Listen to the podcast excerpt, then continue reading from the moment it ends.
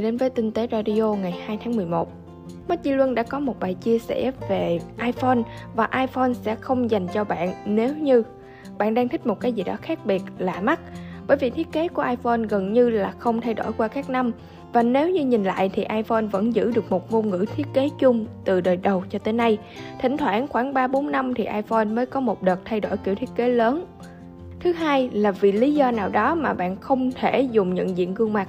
Ví dụ như là đang chạy xe dịch vụ, 99% thời gian dùng máy là ở ngoài đường và bạn phải liên tục đeo khẩu trang thì lúc đó cảm biến vân tay trên những chiếc điện thoại Android sẽ tiện dụng hơn.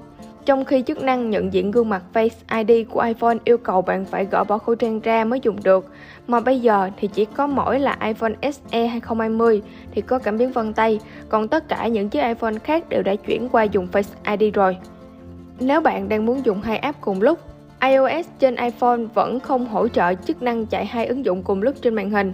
Có lẽ là Apple nghĩ rằng màn hình nhỏ quá lại còn chia đôi thì ảnh hưởng đến trải nghiệm. Nhưng nếu bạn vẫn có nhu cầu vừa dùng Facebook, vừa dùng YouTube, vừa chat với bạn gái, vừa chơi Facebook vân vân thì bạn nên dùng điện thoại Android. Và nếu như bạn là một người thích nghịch giao diện thì tất nhiên là cũng nên dùng Android luôn. Bởi vì với Android thì bạn có các app, các công cụ để điều chỉnh cả hệ thống, điều chỉnh khu vực thông báo, công cụ bật tắt nhanh kết nối, thậm chí nếu suy nghịch một chút thì bạn có thể điều chỉnh cả giao diện của một app nhất định. Ngay cả khi bạn không thích nghịch giao diện nhưng mà vẫn thích cái gì đó mới mới lạ lạ thì Android vẫn sẽ cho bạn nhiều lựa chọn hơn nhờ các giao diện tùy biến khác nhau theo từng hãng. Đó là một vài chia sẻ cũng như là quan điểm của Mod Luân iPad Air 2020 và iPad Pro 11 inch 2020 có nhiều điểm giống nhau về ngoại hình, tính năng khiến cho nhiều bạn lăn tăng khi mà cần mua iPad mới. Và Mất Di Luân cũng đã có một bài chia sẻ đề cập tới những điểm khác biệt quan trọng, ảnh hưởng của nó đến trải nghiệm của bạn là gì để giúp bạn có được quyết định đúng đắn hơn, phù hợp hơn với nhu cầu cũng như là túi tiền của mình. Đầu tiên về kích thước và ngoại hình thì cả hai đều rất gọn gàng để bạn mang đi, đều dùng màn hình mỏng, nhìn cực kỳ đẹp và tạo ra được cảm hứng cho bạn khi mà cầm máy sử dụng. Nhưng con Air thì có viền dày hơn con Pro một chút. Riêng với iPad e Air 2020 thì có nhiều màu sắc tươi tắn, trẻ trung để bạn lựa chọn như là xanh dương, xanh lá cây nên có thể là các bạn trẻ học sinh sinh viên sẽ thích hơn. Về màn hình thì màn hình của iPad e Air 2020 có kích thước là 10.9 inch, trong khi iPad Pro thì là 11 inch.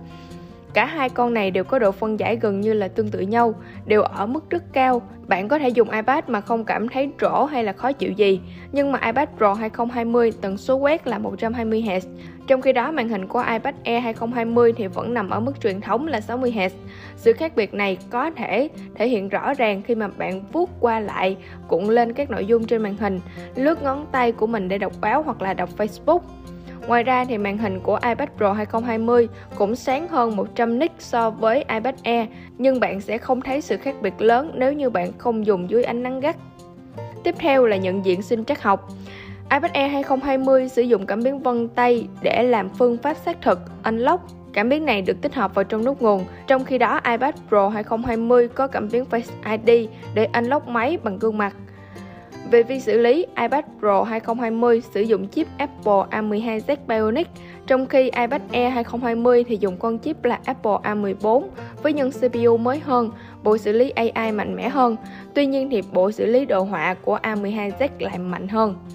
Về giá thì chắc chắn iPad Air 2020 có giá tốt hơn iPad Pro 2020 nhiều bởi vì iPad Air 2020 hiện tại có mức giá khởi điểm là từ 599 đô la còn iPad Pro thì có giá khởi điểm từ 799 đô la. Đó là những phân tích từ Mắt Chi Luân, những bạn nào đang có ý định mua iPad mới thì có thể đọc và cân nhắc nhé. Tại sao bản mạch điện tử thường có màu xanh lá? Màu sắc này do một lớp phủ có tên gọi là Solder Mask. Nó có chức năng bảo vệ các đường mạch đồng in trên lõi sợi thủy tinh của bản mạch in trước các tác nhân bên ngoài như là hơi ẩm, bụi, từ đó chống oxy hóa và cũng là một lớp cách ly giữa các đường mạch chống đoản mạch. Nó có màu xanh lá vì có thể làm giảm mỏi mắt và giúp việc rà soát lỗi trên bản mạch trở nên dễ dàng hơn.